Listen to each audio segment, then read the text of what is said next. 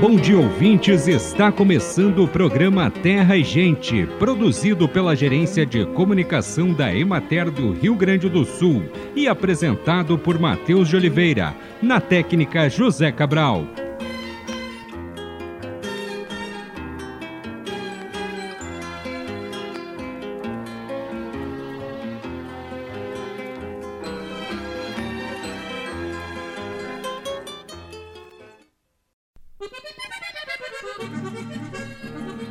Usar uma máquina agrícola durante toda a vida útil evita prejuízos ao produtor. Quanto mais usar a máquina, menos custo fixo o produtor vai ter de pagar. Se não usar até o fim, pode depreciar o produto. Máquinas agrícolas como tratores podem durar em média entre 10 mil e 15 mil horas, dependendo da cultura e da intensidade de uso, o que irá influenciar no momento de manutenção ou de troca. O agricultor não pode tomar as decisões baseadas no que o seu vizinho faz. Cada situação é única e varia de acordo com o que acontece dentro da porteira. Para saber quando e o que fazer com o equipamento, os especialistas indicam duas coisas. Primeiro, seguir o manual do fabricante, que prevê as datas de manutenção de acordo com as horas de uso, que é igual à quilometragem dos carros, e ter uma caderneta para controle das despesas com consertos, datas de revisão, gastos com combustível, entre tantos outros.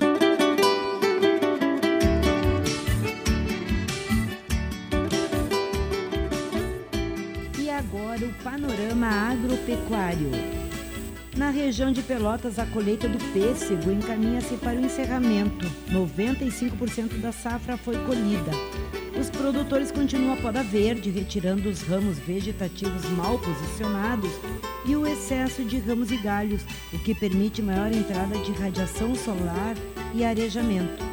A safra de pêssego teve grandes perdas por doenças fúngicas devido à umidade elevada e à baixa insolação em diversos períodos da frutificação e da maturação, além da ocorrência de granizo. No litoral norte, o período foi favorável para o desenvolvimento fisiológico dos bananais, que apresentam perceptível aumento gradual de produtividade. A tendência de alta na cotação se confirmou Banana prata foi comercializada a R$ 4,00 o quilo e a caturra por R$ 1,50 o quilo. Ainda no litoral norte, a colheita do maracujá movimenta a cadeia produtiva. O contexto nacional de mercado está influenciando a cotação local. O quilo da fruta varia de 18 a 22 reais pagos ao agricultor. Houve aumento na emissão de flores, que por consequência melhora a produtividade do maracujá. Na fronteira oeste, em Alegrete, os pomares de pêssego estão na fase de colheita da segunda camada de produção. Houve relatos de produtividades muito abaixo do normal, com quebra estimada em 60% devido às condições climáticas de 2023 que provocaram a queda de frutos. Na região de Caxias do Sul, a semana favoreceu a colheita do morango a maioria dos produtores está detectando a presença da praga Drosophila suzuki, também conhecida como Drosophila da asa manchada, que exige intensas medidas de controle para minimizar os prejuízos. Alguns produtores estão realizando obras e adequações para plantio e replantio de mudas de procedência espanhola e nacionais, o que deve ocorrer com intensidade nos próximos meses. Também na região de Caxias do Sul, a safra de uvas para vinificação se iniciou com a colheita de variedades de ciclos super precoces, como a Chardonnay e Pinot Noir. As frutas apresentam bom padrão agronômico e enológico. Há alguma incidência de podridões, porém em pequena escala. De maneira geral, a sanidade dos vinhedos está se mantendo estável, mas são efetuados tratamentos fitossanitários estão sendo colhidas as variedades Niágara Branca e Rosada para o consumo in natura. O preço pago para o produtor varia de R$ 4 a 5 reais o quilo da uva.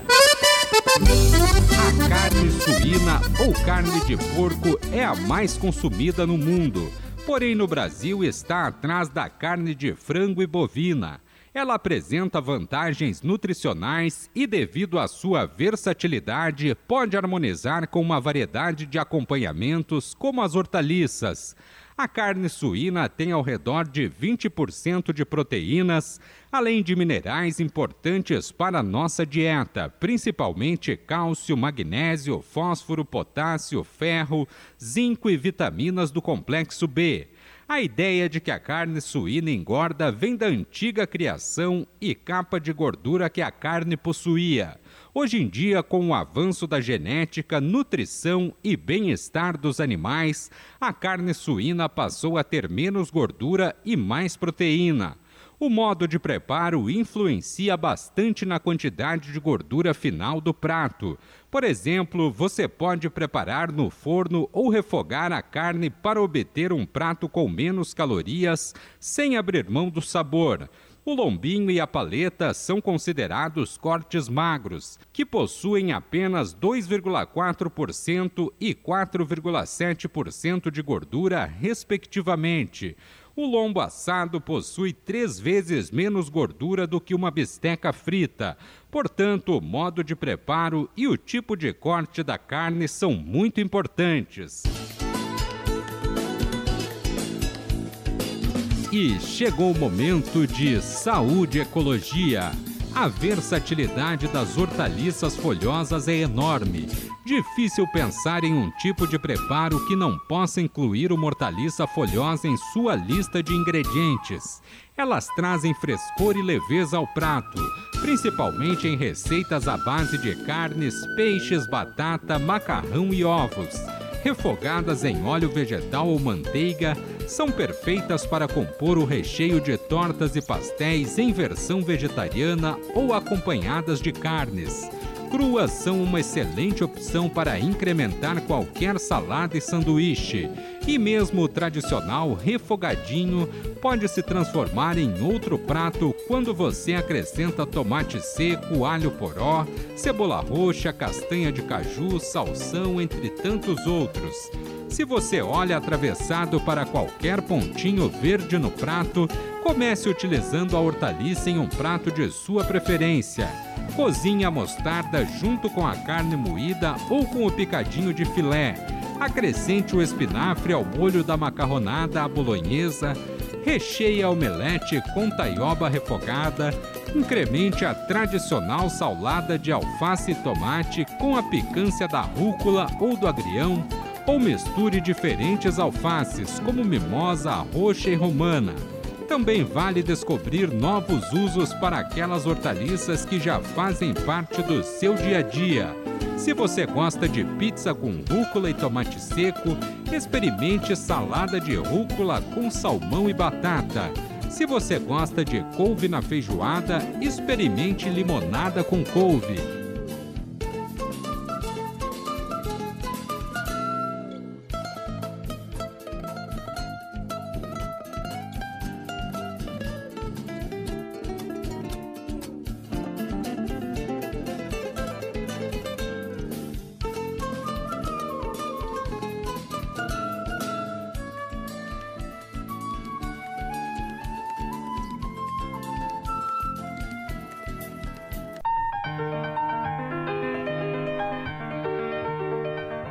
25 a 28 de janeiro acontece a 40 Feovelha em Pinheiro Machado.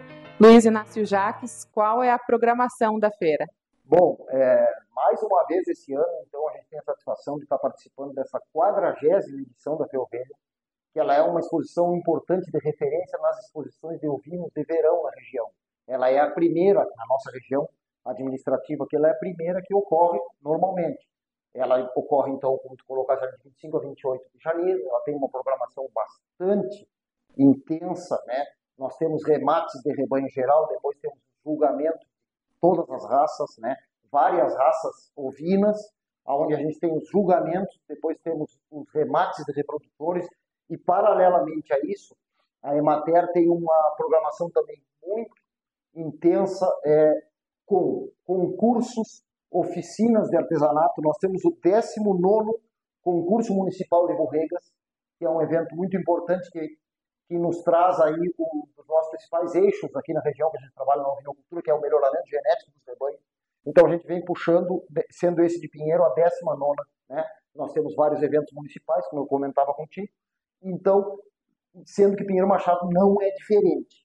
Então essa programação é muito é, intensa, a gente tem vários é, colegas aí participando e auxiliando, são os colegas que já estão acostumados e, e estão envolvidos com o nosso trabalho, né? não só em Pinheiro Machado, mas outros municípios da região. Principalmente, então, só para enfatizar, a gente trabalha o melhoramento genético dos rebanhos na, em ovinocultura e também, paralelamente, o artesanato. É muito importante que a gente trabalhe essas duas atividades juntas. E isso a gente realiza em vários municípios aqui e também, como eu comentava contigo, regionalmente. A gente sempre, todos os anos, tem esse evento. Uma feira tradicional na região que abre a programação de outras feiras também Exatamente. que acontecem durante o ano. Só para a gente relembrar, então, nós temos é, Pinheiro Machado, depois em seguida nós temos Erval, depois Jaguarão, né, em fevereiro. Essas são, são exposições oficiais, né, no calendário oficial da nossa secretaria, da CEAP, em, que fazem parte desse ciclo. Então, em todas essas, não só na Feovelha, depois em Erval e Jaguarão, nós também teremos atividades acompanhando aí. Tem bastante trabalho.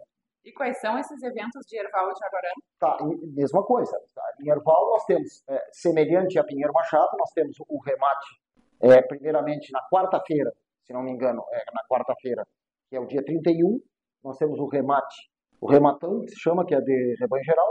No dia primeiro nós temos julgamentos de, os julgamentos de reprodutores, machos e fêmeas, das raças, no dia 2, que nós temos de manhã o nosso concurso de burregas, que aí que é outra característica da Emater, é feito juntamente, e após, de tarde, nós temos a inauguração da expofeira e a seguir o remate de reprodução.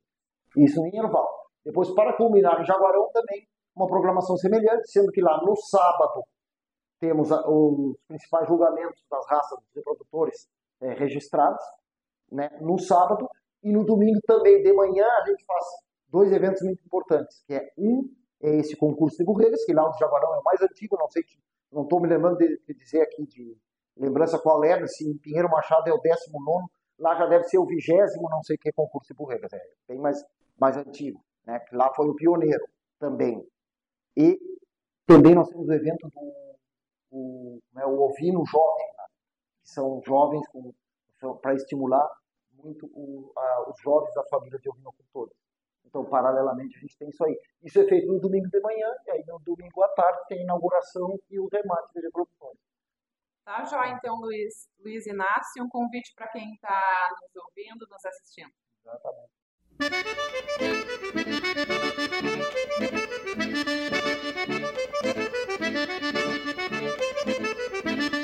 Acompanhe agora os preços recebidos pelos produtores do Rio Grande do Sul nesta semana.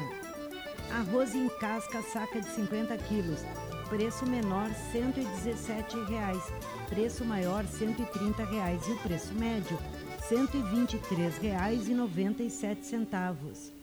Feijão saca de 60 quilos, preço menor R$ 287,00, maior R$ 300,00 e o preço médio R$ 295,40. Milho saca de 60 quilos, preço menor R$ 60,00, preço maior R$ 64,00 e o preço médio R$ 61,00. Soja saca de 60 quilos, preço menor R$ 121,00, preço maior R$ 131,00 e o preço médio R$ 125,56. Sorgo granífero saca de 60 quilos, R$ 43,00. Trigo saco de 60 quilos, preço menor R$ 60,00, preço maior R$ 66,00 e o preço médio R$ 63,22. Boi para abate o quilo vivo, preço menor R$ 7,05, preço maior R$ 8,30 e o preço médio R$ 7,71. Búfalo quilo vivo, preço menor R$ 6,40, preço maior R$ 7,50 e o preço médio R$ 6,90.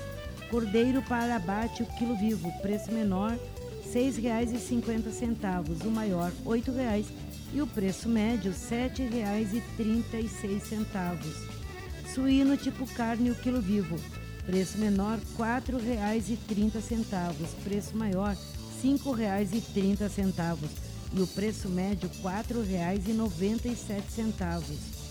Vaca para abate o quilo vivo, preço menor R$ 5,88, o maior R$ 7,00 e o preço médio R$ 6,58.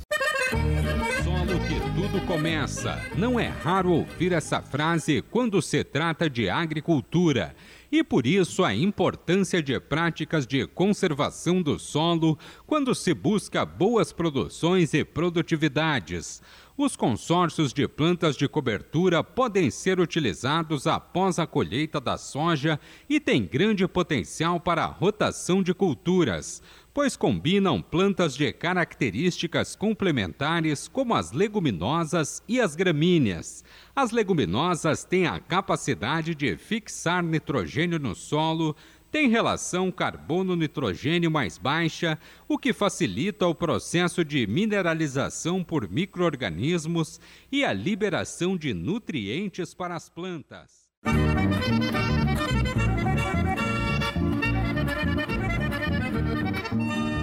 Toda manutenção de máquinas passa pela gestão correta da frota Outro fator que interfere diretamente na vida útil do produto é o uso responsável. Ações simples podem gerar economia em manutenção e melhores resultados nas lavouras. Tenha atenção às peças frágeis, como as correias, que quebram mais facilmente. Dê atenção especial a esses itens e, se possível, estoque-os na propriedade para um conserto mais rápido. Considerar a troca definitiva da máquina requer planejamento. O chamado ponto de troca depende de diversos fatores, mas basicamente é resultado da comparação entre gasto com manutenção e o preço de uma máquina nova.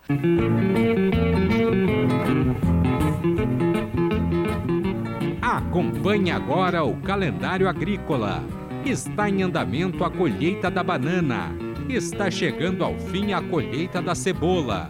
Agora é a época de tratos culturais nas lavouras de feijão da segunda safra. Estamos em plena colheita da melancia e os agricultores estão empenhados nos tratos culturais da soja. Janeiro é mês de plantar batata, tomate, abobrinha, beterraba, cenoura, giló, feijão vagem, milho verde, melancia, nabo, pimenta do reino, alface, couve, radite, aipo e rabanete. É no solo que tudo começa. Não é raro ouvir essa frase quando se trata de agricultura. E por isso a importância de práticas de conservação de solo quando se busca boas produções e produtividades é importante fazer a rotação e sucessão de culturas com plantas de cobertura para obter altos rendimentos. Os princípios do sistema de plantio direto são o mínimo de revolvimento do solo, rotação de culturas e cobertura permanente do solo. Entre as vantagens na rotação e sucessão de culturas está o controle de doenças e pragas, a ciclagem do potássio no solo, a construção de estrutura de solo, melhor infiltração de água, diminuição da compactação do solo e a fixação biológica de nitrogênio. Bem, amigos, hoje nós vamos ficando por aqui. Esperamos por vocês na próxima semana com mais um programa Terra e Gente. Um bom dia para todos!